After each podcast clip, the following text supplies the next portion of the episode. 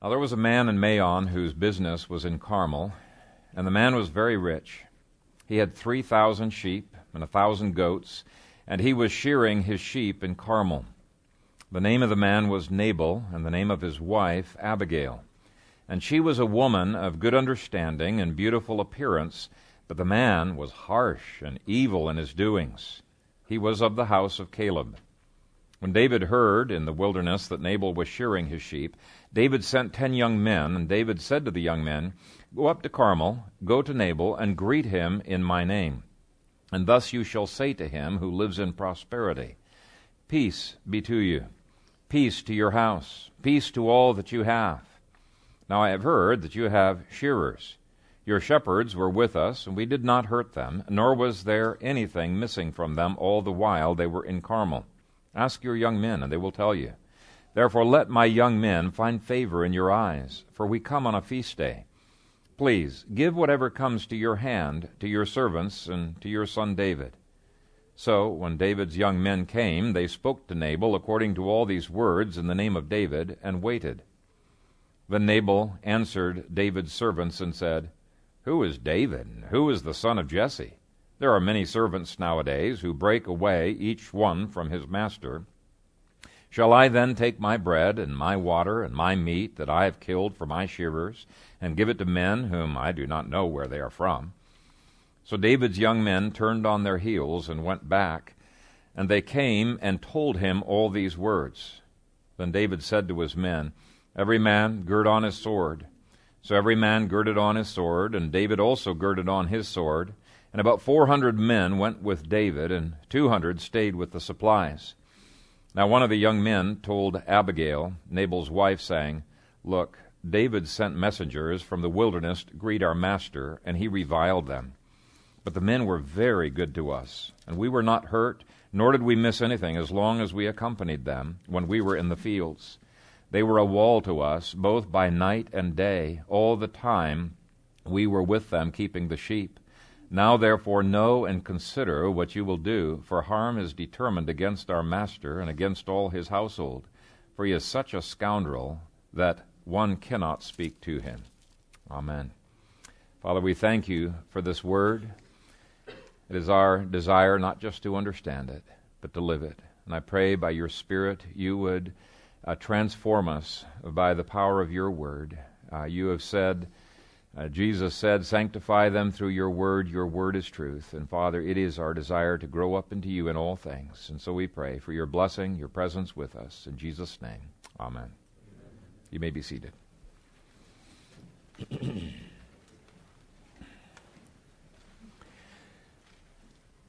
well, in this chapter, we are going to be seeing David in one of his rare moments of anger. Up until this chapter, he has been in such control of his anger that we might have guessed that anger would never get the better of him, but it does. And uh, later on in this chapter, he almost engages in murder, not just of Nabal, but of Nabal's entire household. And so, what we're going to do today is we're going to be looking at the negative side of uh, anger, but in the introduction, I want to emphasize that not all anger is sinful. For example, Mark 3 5 says that Jesus looked around at them with anger. Uh, Psalm 7:11 says, "God is a just judge, and God is angry with the wicked every day." Now, that verse that compares God to a good judge implies that any judge worth his salt is going to be angry at a murderer. He's going to be angry at a pedophile. He's going to be angry at somebody who has robbed widows of uh, what they have. Anger is a destructive emotion designed to put in check sin uh, by God. It's a destructive emotion, but it can be a godly emotion. And uh, it has several purposes, one of which is to alert us to the fact that our goals, hopefully righteous goals, have been obstructed. It's uh, designed to keep us from becoming apathetic. There are other purposes as well. And um, we tend to get angry when our expectations and goals are not met, or at least when things are not as they should be according to our thinking.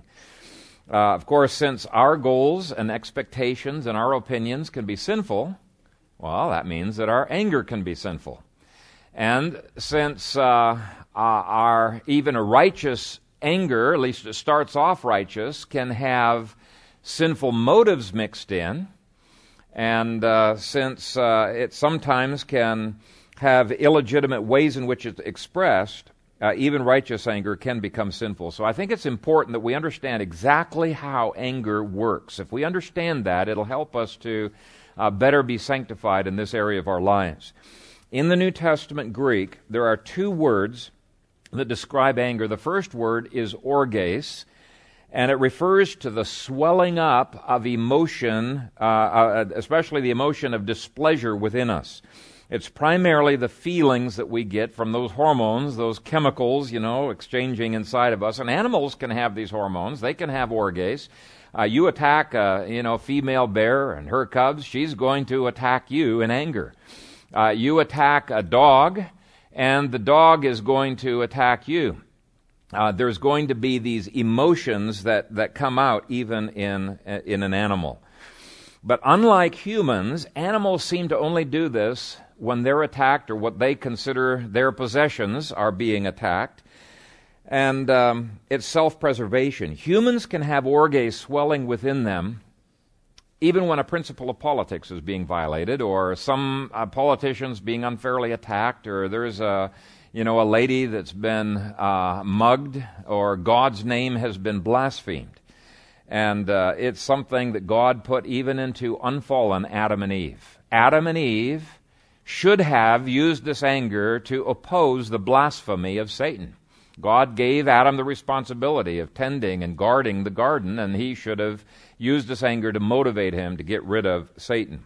Now, the other Greek word used for anger is thumos, which refers to the breaking forth of that emotion, that orges. Animals almost always break forth in anger uh, when the orges hormones are being stirred up inside.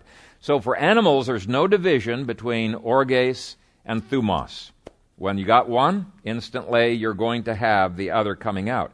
Humans, however, have the capacity to control that breaking forth of anger. That's the thumos. In fact, they have the ability to even control the thinking that led to the orges in the first place, those emotions within. There is no need whatsoever for a human to just instinctually break out with anger, thumos, simply because he's got emotions raging inside, okay? Uh, humans can control both, and it's one of the things that distinguishes us from the beasts. And they need to control both to ensure that the anger is neither destroying ourselves through clamming up or destroying others through blowing up. Now, anger can be a good thing if it keeps you motivated, keeps you from being apathetic, but it can also be an incredibly destructive force. Uh, Proverbs 25 28 says, If you're like one of those beasts, who has no control over that anger, then you're like a city whose walls have been broken down. That means that you are totally at the mercy of the enemy, Satan. He can use that anger for his own purposes. Other proverbs indicate if you're like that beast who cannot have a God centered perspective in your anger, then it's going to be detrimental, not helpful. Now, this morning I can't give you a whole theology of anger, but I wanted to at least give you this much to be able to distinguish between the animal impulse of anger and God given anger. James 1 19 through 20 are two verses you really need to memorize. Every one of us struggles in this area, but it, it, it, doesn't forbid us to have anger, but it says this Let everyone, so this is not just you know, God's admonition to a few of us. It says, Let everyone be swift to hear, slow to speak, slow to wrath, for the wrath of man does not produce the righteousness of God. Only God's wrath produces righteousness, and it's pretty rare that it's the Spirit of God who's stirring up our anger. Uh, if you look through the scripture, the vast majority of references to anger are to sinful anger. And the reason that it tends to be sinful for us is that this emotion of anger tends to, to kind of shut off our thinking, our reasoning processes. Study after study that's been done, both with animals and with humans, indicates that even visually, we tend to narrow things down almost to a tunnel vision when we're angry, and we can't see much of anything except for what we're focused on in our attack mode. Everything else becomes uh, kind of peripheral. your reasoning powers become uh, very limited. And that's why it's critical to control your anger and to think uh, before you allow your anger to motivate you to do something. By the way, police reports, it, it's incredible when you read the police reports and see the stupid, irrational things that people will do. Let me just give you one story. It's the report of Diane Fittipaldi. Now, the short story doesn't make any sense whatsoever because the short story is that she's setting the table and her husband yells at her, The fork's supposed to go on the other side. And uh, she gets so incensed with his micromanaging of her that she goes to the rental store, rents a pneumatic uh, tire forklift, drives it through the wall of the, of the, the house, and according to the neighbors who are witnessing this, she is pounding that forklift up and down on the table and says, Oh, you want the fork on the right side? Here's a fork for you. she was really ticked off. He was scared. He was off in the kitchen while she was trashing the whole house with this forklift. Now, if you went to that place and you saw her outburst of anger, you'd think, What is wrong with this woman? She's insane. There's something absolutely crazy about her. All this guy said was, hey, the fork goes on the other side uh, of the table. That's true. He said it in anger. He said it disrespectfully. But it was such a trivial thing compared to what she did. But you know what? Her anger didn't start right at that moment. There was a whole series of events because this guy was micromanaging everything that she did that led to irritation in her, and that irritation led to the underlying anger, and then finally erupted into rage. Now, she tried to justify herself, and everybody's scratching their heads, even with the justification, but she's still so mad that it makes sense to her. She said, Oliver is a horrible neat freak, and he drives me nuts about keeping everything tidy. Oliver yelled at me about where his fork was supposed to go, and I figured I'd fix it with a forklift. Well, to some degree, that's exactly what was happening with David. It's a, almost exactly what was happening. He's going to murder all of the males in the household of Nabal. Why? Because he has not been offered any hospitality. This is an irrational anger on David's part. Remember, and let me give you a little bit of a, a background because it didn't just start right here. It started all the way back in chapter 23. We saw last week that uh, David and his men had uh, uh, gone after the Philistines because the Philistines had come through this area, stolen everything from all of the citizens. David went after them, conquered the Philistines, returned all of the flocks to their uh, the natives uh, of Judah, and Nabal had not so much as given a thanks to David. So there's probably some irritation already at this level. Uh, I'm sure that there were plenty of other people who were very thankful to David and probably gave produce, and these men were dependent upon it. Where else are they going to get food to eat? They, they don't want to go in terms of charity, so they're trying to serve the people and they're trying to bend over backwards. And yet Nabal does not thank him when he continues to uh, serve these people. Nabal doesn't give anything in return. So I'm sure there is some irritation level that's been increasing. Remember that the root word uh, for orges indicates a swelling. There is this, there, this gradual increase that has, is happening within people in terms of, of anger and, and irritation. So here's Nabal returning uh, good for evil and uh, and, and David's trying his hardest to do the opposite. He's trying, up until this point, to be gracious and godly despite the fact that Nabal has not done anything good to him. So there's a sense in which David has gained a great deal of victory over anger uh, prior to this chapter. Now, on this feast day, we saw last week that he thought even a Nabal's going to help us out if you consider four different things. And the first one, I've already mentioned, was that he had rescued all of Nabal's sheep. The commentators assume that this is true. All of Nabal's sheep returned them to him.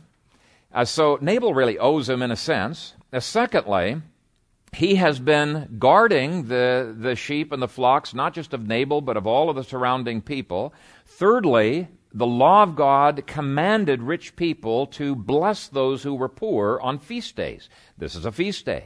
And then, fourthly, just Eastern hospitality uh, would have uh, commended that. So even the biggest cheapskates would do it to save face.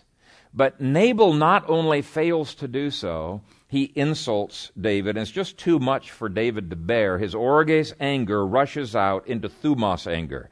His reasoning powers become clouded. He commits himself to a forklift kind of irrational anger that would have totally ruined his reputation if Abigail had not come along and intervened and stopped him from doing what he had planned to do.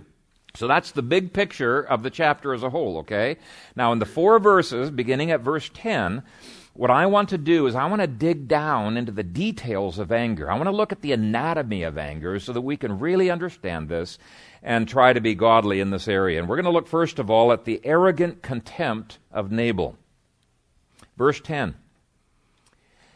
Then Nabal answered David's servants and said, Who is David? And who is the son of Jesse?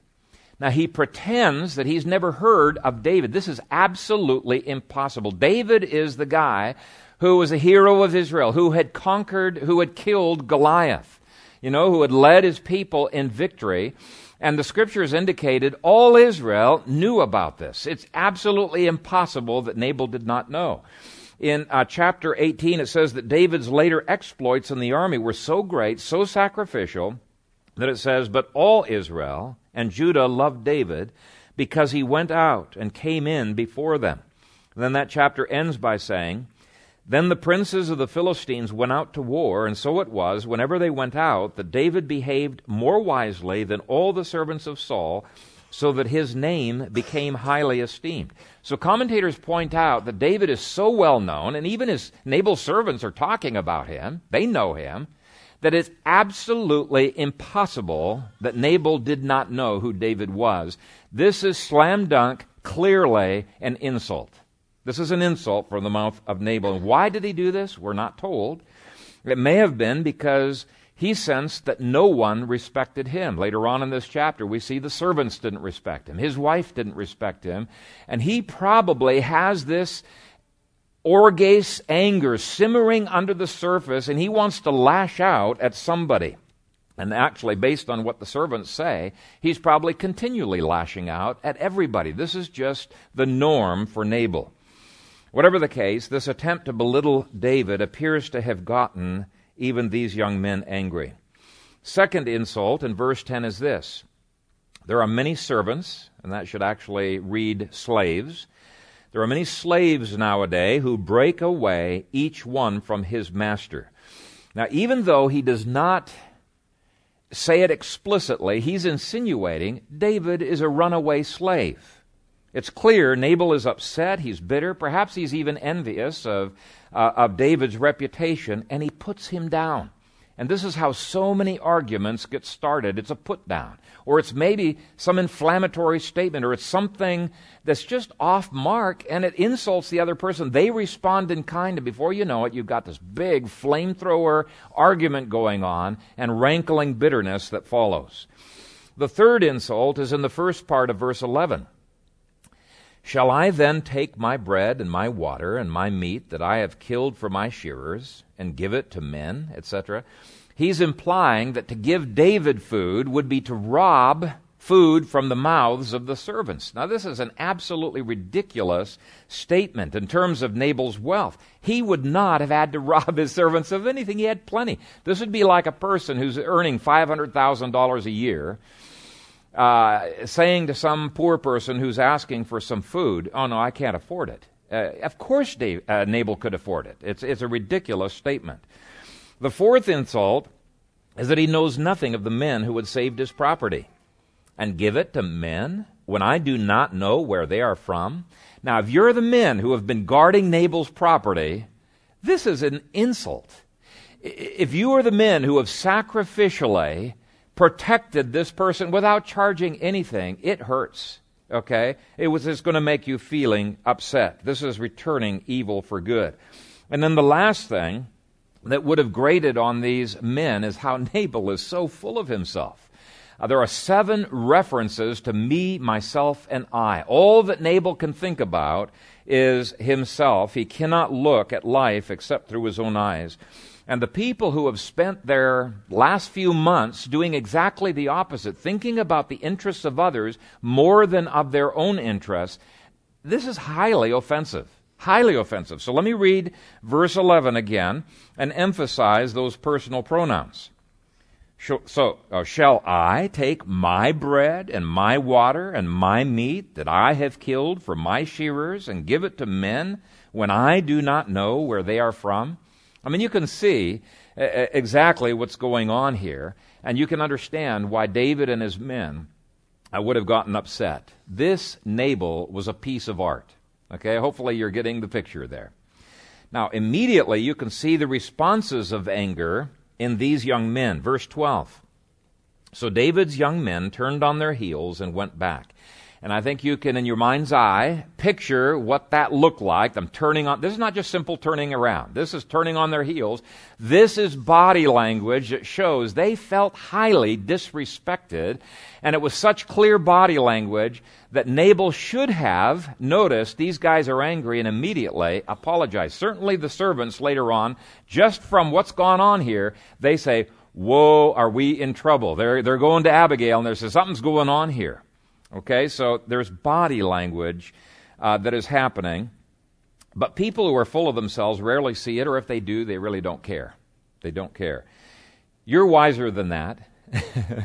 and so you need to be sensitive to the body language of other people in your interactions. This is one of the reasons why I recommend if there's any potential of conflict that you talk face to face because uh, e- emails, you cannot see the body language. Now, there is a place for emails. There's a place for writing letters to make sure you are not saying anything offensive. You've got everything written out. And even when you're going face to face, write out what you're going to say face to face. But you know, if they read your email, you're not going to see the, the downcast countenance. You're not going to see the, the flare in the eyes, you know, or the flushed uh, cheeks. And those are the types of things that, oh man, I've offended this person, and you can instantly rectify and apologize, rectify the, the damage that, uh, that you have done. Too many broken relationships have resulted because people have not properly read the body language. They were oblivious to the fact that they had offended the other person. I doubt very much that Nabal was oblivious here. I think this was obvious enough. Uh, in fact, my suspicion is Nabal relished the fact that he hurt these guys' feelings. Uh, that's the kind of guy that Nabal was. We're not told, but that's my suspicion. Now, a second complication in the anatomy of anger is when the offensive language is repeated. This spreads the anger. Verse 12 goes on to say, And they came and told him all these words. Now, of course, they needed to tell David. They were the messengers, right? So what they're doing is, is perfectly uh, okay. But maybe they didn't need to say these words in front of all of the 600 soldiers that were with David. Um, but word for word repetition before David ensured that David responds with exactly the same anger that they have. They probably said it with a, a degree of emotion themselves, and it would have been hard not to. But this brings up the whole issue of how anger and then bitterness can spread through the ranks of a family, through a church, through a business and it's spe- spread by repetition of offenses. Now, if anger can be spread through legitimate repetition of words, it can certainly be spread through gossip. Now, this morning we're not going to deal with gossip. We'll just leave that thing aside.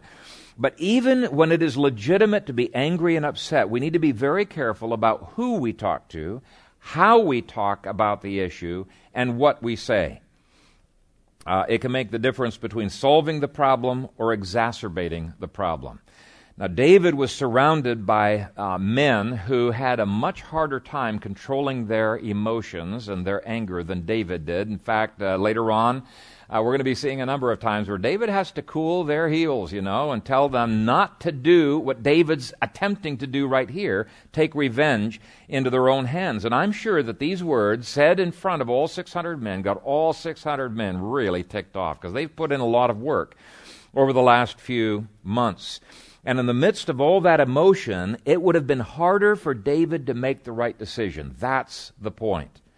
And so it really is important that we learn to be slow to speak, as James words it, until we can figure out who should hear it, what they should hear, in what context they should hear. Words spread anger. Sometimes they're appropriate, sometimes they're not appropriate. I mean, with abortion going on completely unchecked in America, we should be spreading anger with our words, right? Uh, when the government is robbing from citizens with taxation and giving it to fund what the Bible would consider criminal behavior, we should be angry. But in our personal interactions with each other, especially with believers, what we say with our words many times makes us end up with regrets. Okay, regrets of what we, what we have just finished saying. Uh, one famous journalist, Ambrose Bierce, said, Speak when you are angry, and you will make the best speech you will ever regret. now, I'm not getting on these men's case here. I think what they did perfectly, it was perfectly okay. I'm just illustrating the fact Words do spread anger. Sometimes words are like spreading gasoline around and then uh, saying, well, I, it wasn't my fault somebody lit a match over here. I just spread the gasoline. Okay? Next problem we see is a desire to get even instantly escalates into wanting to do more than get even. Take a look at verse 13. Then David said to his men, every man gird on his sword. Now, why does he want them to gird on their swords? Well, let's take a look down at verses 33 through 34, and uh, you will see. And th- this speech that he's giving here is after Abigail has convinced him that what he has done is sin. It's wrong. Verse 33 And blessed is your advice, and blessed are you, because you have kept me this day from coming to bloodshed, and from avenging myself with my own hand. For indeed, as the Lord God of Israel lives, who has kept me back from hurting you, unless you had hurried and come to meet me, surely by morning light no males would have been left to Nabal. Now, is that justice? No. He admits he would have been hurting Abigail an innocent person.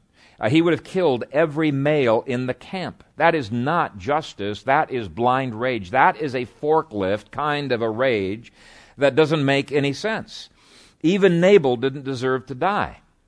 What he deserved to have happen was for David and his men to say, Fine, go find your own protector. We're out of here.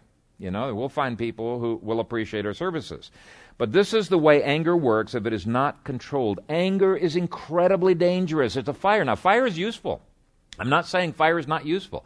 I'm saying if you don't contain it, it can burn down an entire town. And I have seen families ruined through anger. I've seen churches ruined through anger. And again, this is why it is so imperative that we be slow to wrath. We need the time to think through whether our offense is a righteous offense, whether our goal is a righteous goal, whether our reason for getting angry, that's the motives, our righteous motives, and whether the situation that we're uh, expressing our anger in is an appropriate situation. Let me give you an example. When Jacob's daughter, Dinah, or Dinah, however you want to pronounce it, was raped, everybody got very angry, and Levi and Simeon got extremely upset. Very legitimate anger. I don't think we question that anger at all. But when they killed every man in that city for one man's rape, it went way beyond what the scripture uh, allowed. And so keep this principle in mind. Anger always makes you want to do to that person more than they have done against you. It's just the way that anger works. Anger is a fire and it grows if you do not contain it. You must always think through what's the appropriate expression of anger. So here's, here's the kind of questions that David should have been asking himself. First of all, do I have the right to be angry? And I think we'd have to say, yeah, David had the right to be angry against Nabal and on behalf of his men. Uh, you know, this is such an ungodly man. I think there could be a righteous anger there. Second question Why am I angry? Am I angry for the Lord's sake? Am I angry on behalf of innocent people? Well, he might have been able to say yes to a degree on, on that question, but it was certainly mixed in with ungodly motives as well. I'm sure David would say, Well, I know that I've had sinful motives here. I'm angry because I was insulted, my pride was hurt. I've not been given what I thought that I deserved. Can I demand a gift from Nabal? No, I really can't demand a, a gift from him. But let's say that this was a righteous motive. Let's just assume, for the sake of, uh, of the argument, this was perfectly righteous. He had contracted for services and he hadn't gotten paid. What do you do then? He still needs to ask a third question. Third question is what should be my goal? Should my goal be to take revenge into my own hands? And the answer is no. Should it be to kill every male of Nabal's house? Obviously, no. What should be my goal? If it was a salary issue, his goal would be to take Nabal to court and to get the services or the money or whatever it was that was owed him. Now, here's the problem he's an outlaw. He can't use the courts, right? So even assuming that this is a right motive, he is providentially hindered from going into the courts and to get his money. So what does he do in a situation like that? Well, if providentially God has made it impossible for you with your anger to destroy the problem and to get resolution, you have to relinquish your anger to God. You have to give up the fact that this person has robbed you to God and not dwell on it and not allow it to fester uh, within you. Now, I've thrown in the. David, by the way, does later learn to do that, and we'll see that in the future. But I've thrown in that salary question because I'm sure some of you had this question in your mind. Well, what do you do if it was legitimate? But let's go back to the text, and I think in the text we see it was not legitimate. It wouldn't have been legitimate to even take it to court. What would a court have said to David? Uh, did you make a contract with Nabal? Uh, no. Did Nabal ask you to rescue his sheep? Uh, no. Did Nabal ask you to guard his sheep over the last few months? Uh, no. Well, if you don't have a contract, you really don't have anything in court. Okay, that's exactly what, uh, what, what, a court would have done with David in this uh, particular uh, situation. So the only legitimate goal that David could have had would be to go to Nabal and say, hey, from now on, you're on your own. We're not protecting your sheep anymore. Uh, and the Philistines are coming, by the way. Um, but uh, we're out of here. We're going to work with people who appreciate our, our services better. Nabal would probably say, fine, see if I care, you know. It wouldn't have helped him at all.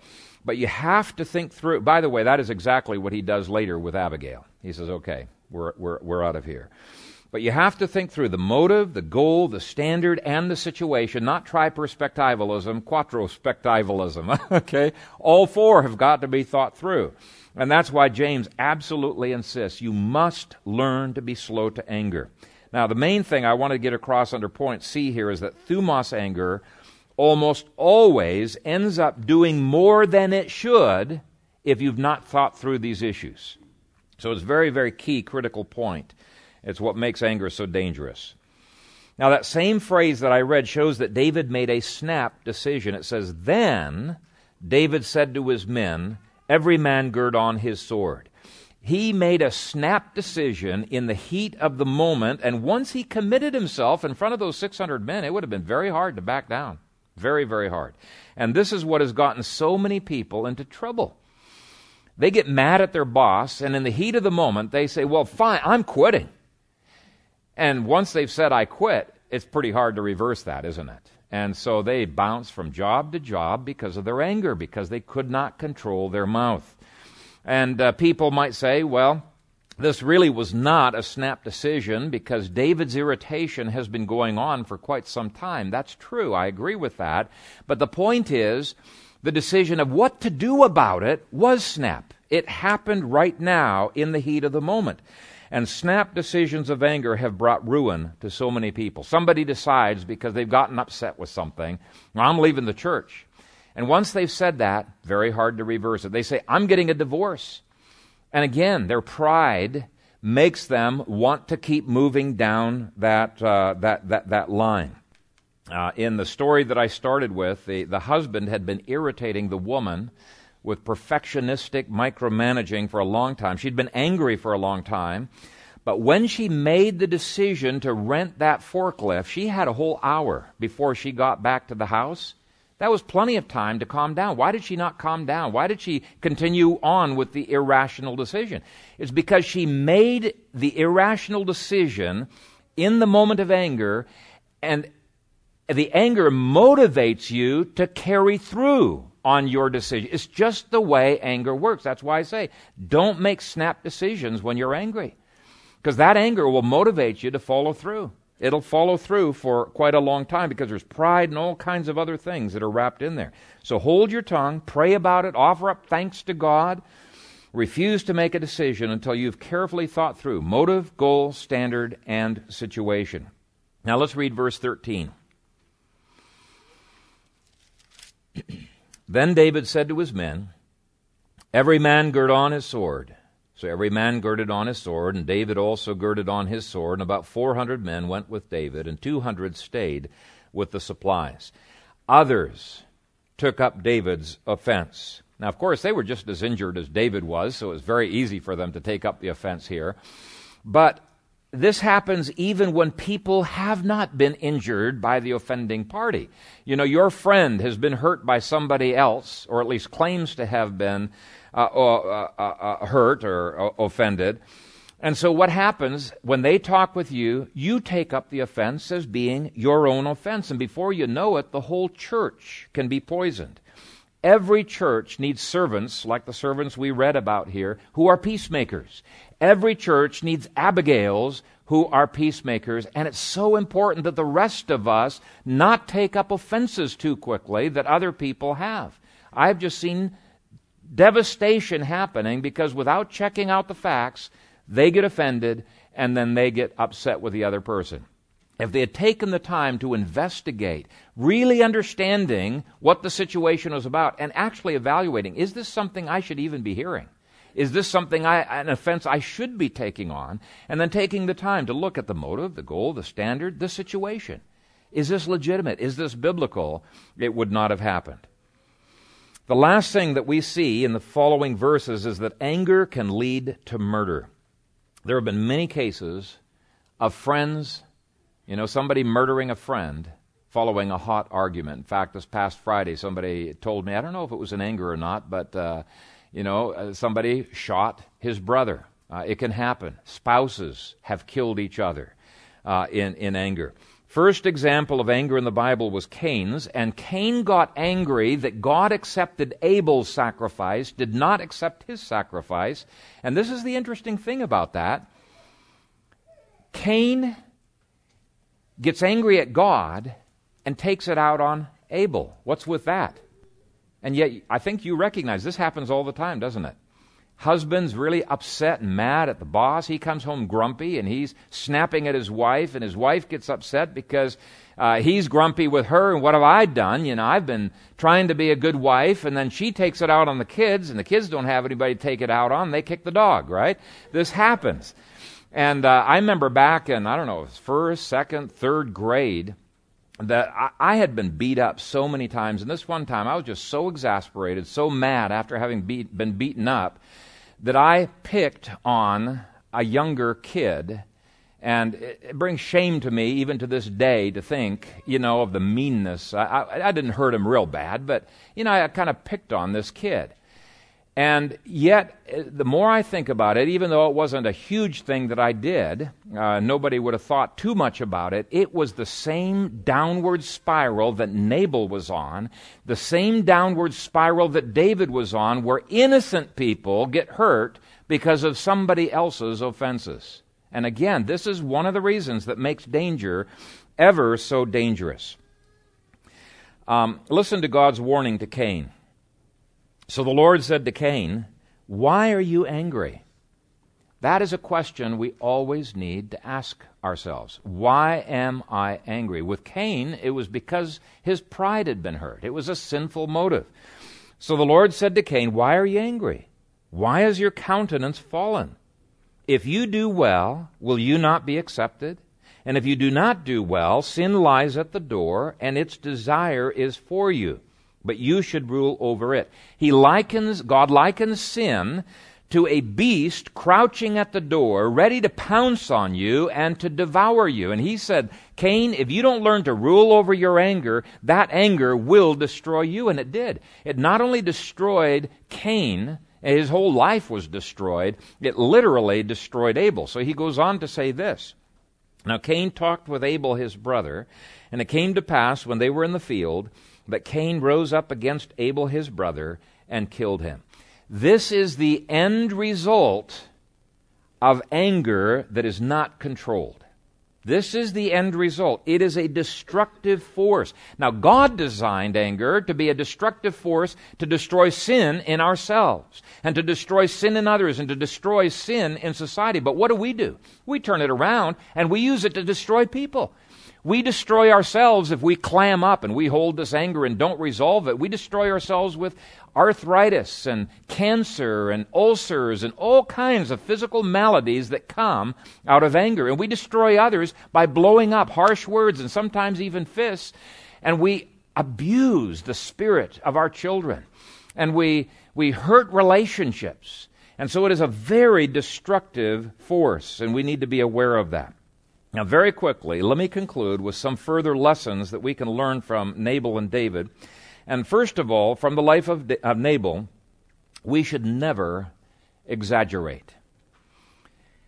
This is exactly what Nabal was doing. Now, we're not told why Nabal was bitter or angry, but with a name that means fool, which is exactly what uh, Nabal means, you can guess. There's probably a whole history of these irritations that have been coming up in his life. And there's this tendency when irritation fuels anger and anger fuels bitterness and bitterness blinds us to the good that's in other people that we begin to exaggerate their faults and we exaggerate with the accusations that we bring into their lives. And if you have been a, had a tendency toward exaggeration that flows out of anger you need to repent of it to god. You need to repent of it to others and say please hold me accountable. I don't want to put this on. Ephesians 4.25 i put in your outlines there in connection with destructive speech and anger, it says, put off all lying. Okay? Exaggeration is lying. Second, build up, don't tear down. Ephesians 4:29 says when you get angry with a fellow believer, make sure there isn't a single word that comes out of your mouth that's not for building up. Here's how it says. Let no corrupt word proceed out of your mouth, but only what is good for necessary edification, that's building up, that it may impart grace to the hearers. Every word that came out of Nabal's mouth was the exact opposite. He had nothing constructive to say, and it seems like he had a habit, based on the servant's conversation, that he had a habit of tearing down, destroying, ripping apart. If you do that, automatically your anger is evil. It is sinful. I don't care how righteous your anger started out, it becomes an evil anger the moment you violate Ephesians 4, verse 29. Third lesson from Nabal try to look at life from the other person's perspective. Try to see how the other person is going to perceive your words, but secondly, try to understand uh, why it is that you've upset this other person. Maybe they have a legitimate gripe. Now, in the heat of the moment, it's so hard to be sympathetic, to look sympathetically at this what this guy is, uh, why he's upset, but it's a sign of maturity. It's something very important. Emotions tend to close down those reasoning powers, but you need to control your anger and ask yourself questions like this Do they have a legitimate gripe against me? Lord, I don't see it, but if they have a legitimate gripe, please open my eyes to see it. Search my heart. Uh, second, am I at least partly in error? Show me, Lord. Are they angry over the content of my speech or the way that I have spoken? Or is it maybe the situation that I've spoken? Maybe they've had a hard day. Maybe they've uh, lost a lot of sleep. Why are they angry at me? Nabal was immature in that he only knew how to appreciate his own situation. Now, Ephesians says, be sensitive to timing. Proverbs says the same thing. A, good word fitly spoken in due season, how good it is.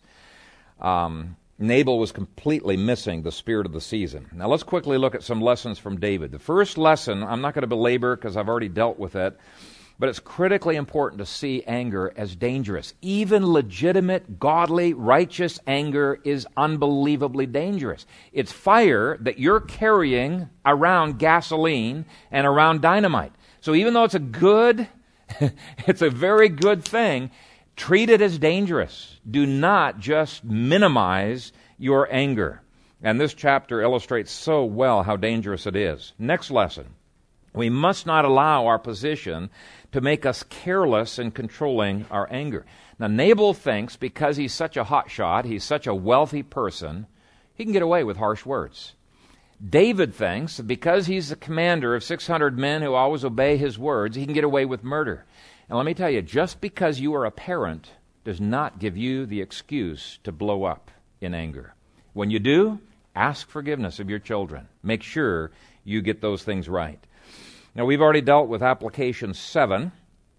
Application 8 is that we must learn to submit our expectations to God's lordship. And again, it's usually because our expectations have been thwarted that we get angry. So we need to ask ourselves hey, is it God himself who has absolutely closed this door? If it is, I need to submit to his lordship in this situation. Uh, one time when the, the uh, umpire, Babe Pinelli, called two strikes, I believe it was two strikes on, on Babe Ruth, the crowd booed, and Babe Ruth turned around and said, There's 40,000 people here who know that the last pitch was ball, Tomato Head. And the coaches braced themselves to have Ruth, you know, ejected from the game. But uh, the umpire, Pinelli, uh, simply said, Maybe so, babe, but mine is the only opinion that counts. and I don't care how many people justify your anger. You can get all kinds of justifications. The only opinion that counts is God's. Okay? And we need to ask God, Lord, is my anger righteous? I don't want to justify sin. Do not justify it with your umpire, God. A ninth application could be made when you contrast David's non angry responses to Saul with his angry responses to Nabal. This is so fascinating. Saul had been so much worse to David than Nabal was. So much worse, and yet he doesn't get angry with Saul, and he does get angry with Nabal. What's going on? Well, again, we see this all the time too, don't we? I've had in, in, in counseling people who say, but I can't help it. Every time she looks at me that way, I get angry. You know, I, I can't help my anger with my wife. And yet, you know what? That same guy, when his boss has been meaner than snakes to him, is able to bite his lip and not say the very things that he would be tempted to say with his wife. It's a choice, brothers and sisters. You cannot say, you're not animals who say, oh, I can't help it. Every, anytime I have uh, orges anger, it's automatically going to go up into thumos anger. No, you are not animals. God has made you so that you can control your anger. You can contain your anger. Now, it may take a while to, to gain the victory and to conquer it, but it is a choice that you have made. Abraham Lincoln once said, Most folks are as happy as they make their minds up to be. Now, those of you who have are just upset with me right now because I've uh, quoted Abraham Lincoln. Got to work on it. but I, I think Abraham Lincoln is exactly right. It is a choice that we make. You are not an animal that has no choice but to erupt in thumos when you have orges. God Himself says, control your anger. And, and the, this sermon really gives the principles and how. Point 10 is actually a guess my guess is that David had allowed resentment to Nabal to build between chapters 23 and chapter 25, but it's certainly consistent with his behavior here. And here's what I, I, want you to think about. If you don't learn to give your expectations to God when the irritating behaviors of others cannot be changed, you've left yourself a weak point in which anger is going to erupt and explode. Okay? And so uh, those irritations, those are the telltale signs. Ooh, okay, anger is not very far away. I need to take remedial action uh, right away in dealing with this problem. So don't let irritations continue to simmer. Sometimes you need to confront the person who is irritating you and try to resolve it. But you know what? My general, even though that's legitimate to confront people, my general advice to you is get tougher skin too many Christians are so thin skinned, they're constantly confronting everybody about everything. And so, my recommendation to you is to learn how not to get irritated. And I can give you all kinds of homework on how to do that. I got a big fat uh, file on dealing with anger. But a simple place to start is Re- Romans chapter 12, middle of the chapter, verse 9, through to the end of the chapter, and it gives you all kinds of things you can practice every single day. Returning good for evil, not being overcome by evil, but overcoming evil with good. That chapter, if you practice it regularly, eventually you're going to find it's almost impossible for people to irritate you too much. It, it gives you a sense of, of, of victory, an incredible sense of satisfaction. So that's my recommendation to you it's conquering the reactions of your own heart that's far more important than conquering your friend. So see irritations as a warning sign that anger is not too far away and you need to take appropriate actions. Now, it may be that you have to confront. Sometimes that's necessary. Uh, point 11 uh, has already been dealt with. Point 12 has been dealt with. Uh, point 13 has been touched on. But it says that if anger has gone to bitterness, sometimes it takes daily trips to the cross of Jesus Christ uh, before that bitterness is uprooted. Don't get discouraged. Just keep at it, keep at it. Eventually, you will gain the victory. Uh, Corrie Ten Boom uh, told of her struggles with forgetting a wrong that had been done against her. Now, she had forgiven this person, but it still bothered her. It, uh, all day and all night. She had two sleepless weeks. She kept thinking about the wrong that this person had done to her. And finally, she just cried out to the Lord and said, Lord, I, I need your help. I've got to deal with this. And here's what she says His help came in the form of a kindly Lutheran pastor to whom I confessed my failure after two sleepless weeks. Now, listen to what the pastor said to her Corrie, up in the church tower is a bell which is rung by pulling on a rope. When the sexton pulls the rope, the bell peals out ding, dong, ding, dong. What happens if he doesn't pull the rope again? Slowly, the sound fades away. Forgiveness is like that. When we forgive someone, we take our hand off the rope.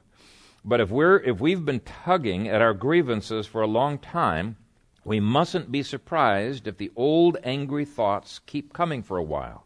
They're just the ding dongs of the old bell slowing down. In other words, don't be discouraged. It's, you're not going to lick this overnight. It, it, it, didn't actually take a whole lot longer before Corrie eventually was able to put bitterness to rest. But as you daily refuse to pull on that rope and daily go to the cross, thanking God for His forgiveness of you, His forgiveness of your brother or sister, and um, uh, thanking Him that uh, God loves him, over time, those, those thoughts will cause you not to grab the rope anymore, and they'll remind you of the sweetness of God's grace, and peace will come. But it takes time to get over a habit of anger. So be patient with each other as, as you see the other people not gaining control of their anger quite as quickly as you wish that they would. Be patient with that. But the last lesson that I see in this story is that sometimes intervention is needed with an angry person, even if he is a godly person like David, even if he is an elder or a pastor. Okay? The hurt can sometimes be so great, the anger so great, and so strong that nothing but intervention can stop the person from doing something stupid. And like Abigail, you're going to have to make sure you do it ever so humbly so gently, so wisely, so graciously, because sometimes you're just going to add fuel to the fire when you rebuke this person's irrationality and he's just going to turn on you. So, Abigail, really, we're going to be looking at what that kind of intervention can look like, Lord willing, uh, in the future. But don't reject the loving interventions of your brothers and sisters in this congregation. If David needed it, we may need it. Okay? Every one of us. And I'll be in prayer that God will give you more and more victory over your anger. And you can be in prayer that God will give me continued victory as well. And my prayer is we would be a people who are angry over the right things and yet are in such control of our anger that the righteousness of God is produced rather than just our hearts being satisfied. May God give us this victory. Amen. Father, we thank you for the life of David uh, week by week, I learn so many things from your hand in his life. We thank you that your hand is in our lives as well, that uh, you spare us uh, from disaster like you spared David from disaster through the life of Abigail and these other servants. And Father, I pray that as we learn to love each other more and more, to implement even the principles that Rodney spoke of at the beginning of the service, uh, Father, that you would be glorified and we would find more and more joy in our relationships in this church. Do bless this, your people, Father, with victory in anger. And I pray it in Christ's name. Amen.